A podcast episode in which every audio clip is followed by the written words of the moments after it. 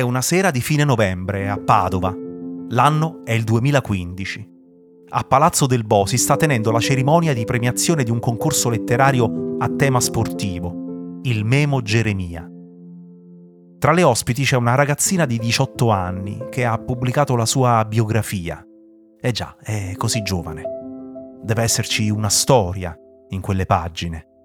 Non passa inosservato il fatto che sia stato Giovanotti a scriverle l'introduzione. Mi hanno regalato un sogno, si intitola il libro, infatti. Francesca Bortolozzi, due volte medaglia d'oro alle Olimpiadi nella scherma, è seduta in platea. La conosce bene quella ragazzina e se la mangia con gli occhi. Insieme con quella diciottenne, quando era ancora una bimba, aveva iniziato a tirare di fioretto anche sua figlia. Due amichette che si allenano, ridono, scherzano fino al giorno in cui le strade delle due bambine si sono separate.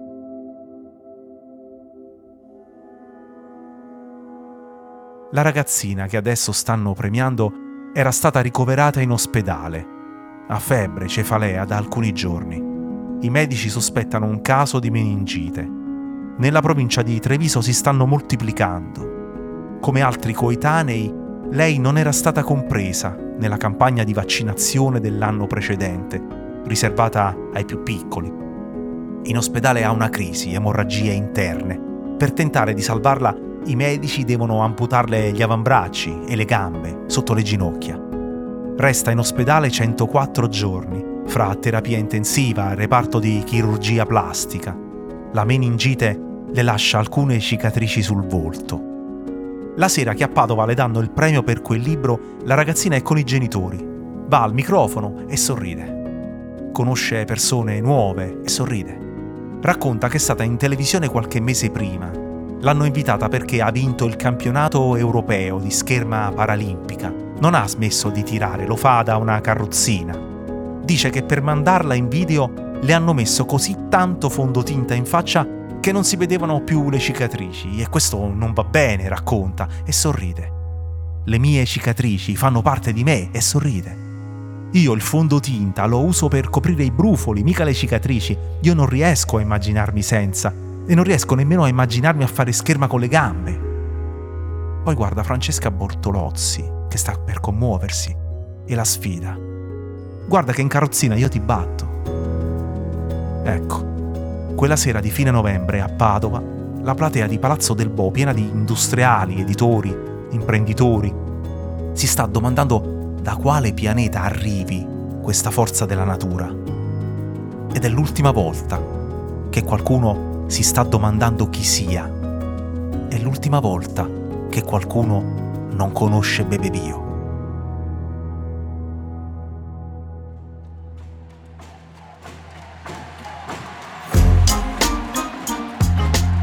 Io sono Angelo Carotenuto e questo è Rimbalzi, un podcast di Cora Media.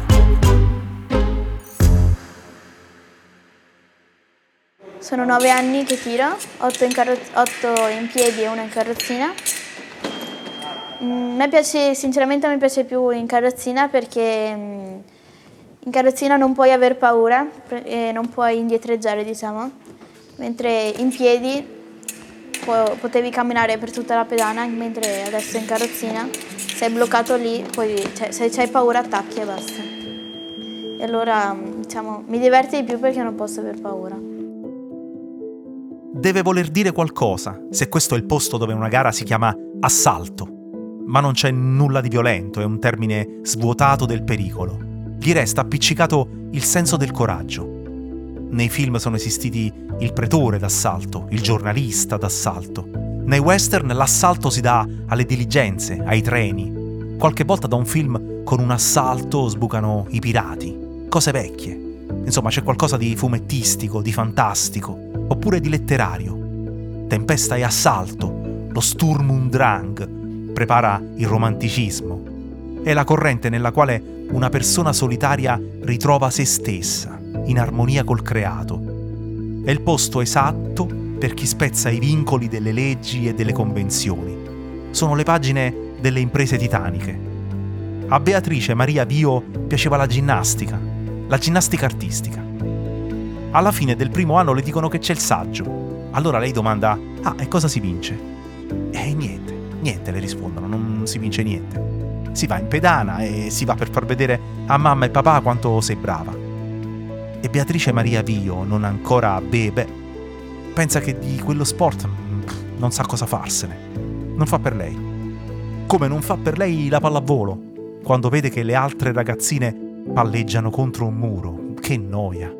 Apre la porta e se ne va e per fortuna la maniglia successiva apre la porta sbagliata, non quella che dà sulla strada, ma l'altra, l'altra che la fa finire dentro una nuova palestra, dove hanno in mano spade e lame, come Zorro, come D'Artagnan, come negli anime.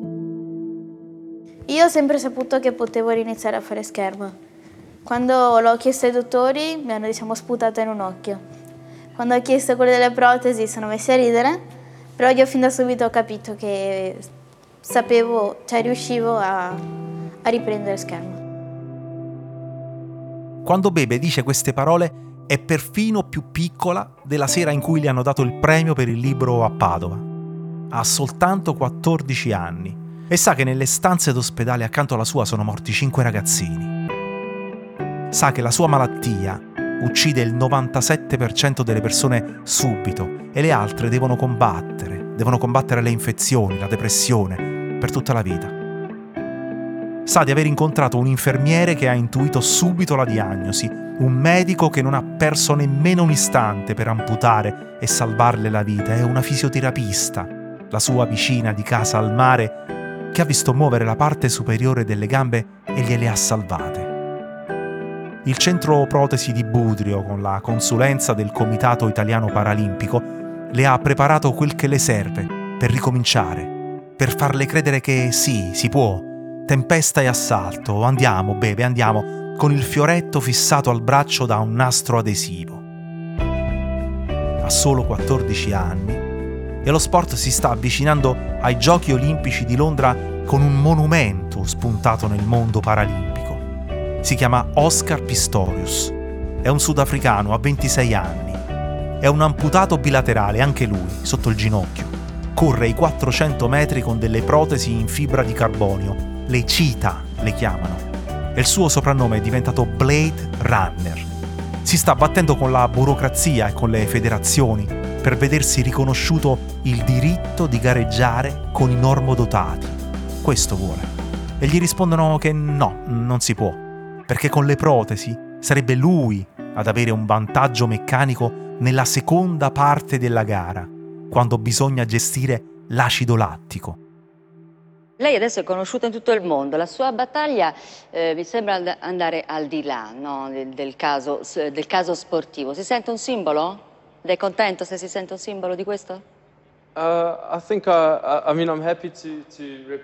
Sono contento di rappresentare lo sport uh, a livello internazionale dei disabili, non soltanto me stesso, ma tutti gli atleti disabili del mondo che magari non competono a livello internazionale ma a livello nazionale. E sono onorato di rappresentarli in questa situazione, questo è, important- è importantissimo, cioè che questa attenzione venga data in questo modo. Il Tribunale arbitrale sportivo darà ragione a Pistorius. Quando alla vigilia dei Giochi di Londra corre i 400 metri in 45 secondi e 4 centesimi sulla pista di Lignano Sabbiadoro, diventa allora il primo paralimpico della storia a qualificarsi per le gare dei normodotati. Alla piccola Bebe invece stanno dicendo che non è il caso di accelerare i tempi per andare anche lei ai giochi del 2012 da quindicenne. Eh, intanto divertirmi perché in tanti mi fanno questa domanda, questa domanda e io rispondo sempre divertirmi perché diciamo è il mio scopo. Poi se vinco qualche gara, se magari faccio anche le Olimpiadi non sono triste, però intanto mi diverto. Stai puntando a Londra? Allora, se capita mi piacerebbe, però sono sicura che non posso andarci perché papà, Giovannini, tutti mi dicono che devo andare più lentamente, diciamo. Perché se vado a Londra poi rischio di rimanerci male, di perdere, queste cose qua. Se dovessi perdere, cosa succede? A me niente, io mi diverto lo stesso, però secondo loro mi sconforto, diciamo.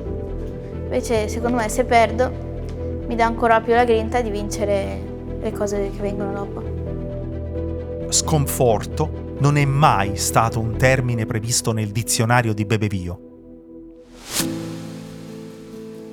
Comincia da ragazzina a ripetere nelle interviste che la compassione è peggiore dell'indifferenza. Dice che lei si sente utile, si sente utile a chi si sveglia con le gambe, a chi apre la finestra, scopre che fuori fa freddo, piove e pensa che giornata del cavolo.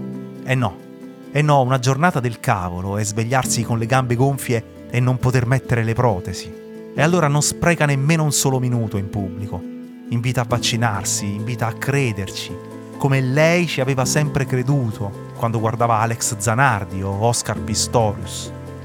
Alle Paralimpiadi di Rio nel 2016 vince il primo oro nel fioretto e grida, si libera della maschera, la getta per aria riempie le cicatrici di gioia o riempie la gioia delle sue cicatrici, forse lei direbbe che è la stessa cosa.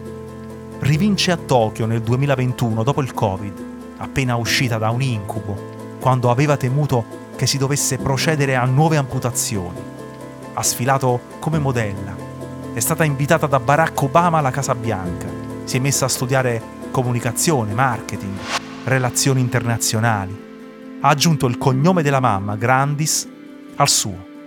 È diventata un fumetto, una Barbie, è andata dal Papa, è stata al Parlamento europeo e ha preparato da mangiare al suo vicino di casa, Bernardo Bertolucci, senza sapere che fosse lui.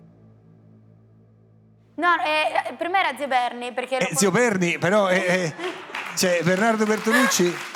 Però... Perché io abitavo nella sua casa, nella sua prima casa, è la casa sì? in cui ero in affitto. Okay. E lui abitava di fronte a me. Per me all'inizio era il signore che girava in carrozzina per il giardino perché era in comune il giardino. Sì. Abbiamo fatto amicizia, mi mandava le letterine scritte a mano sotto la porta, diceva dai vieni a bere il tè da me. Sono andato un sacco di volte.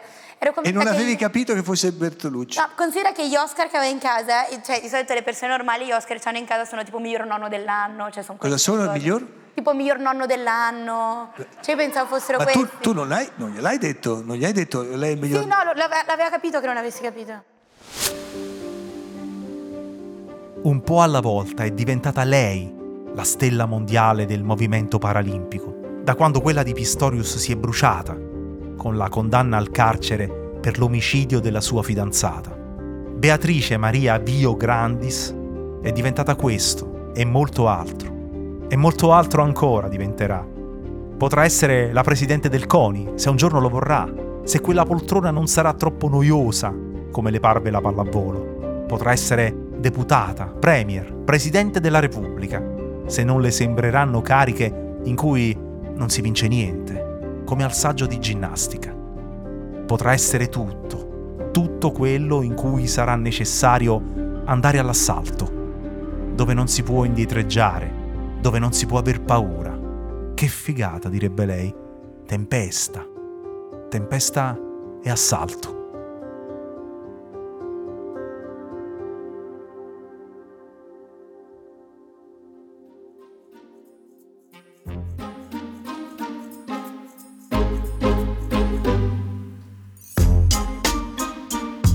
Rimbalzi è un podcast di Cora News prodotto da Cora Media è scritto da Angelo Carotenuto. La cura editoriale è di Francesca Milano. La supervisione del suono e della musica è di Luca Micheli. La post-produzione e il montaggio sono di Aurora Ricci. La producer è Monica De Benedictis. Le fonti dei contributi audio sono indicate nella sinossi.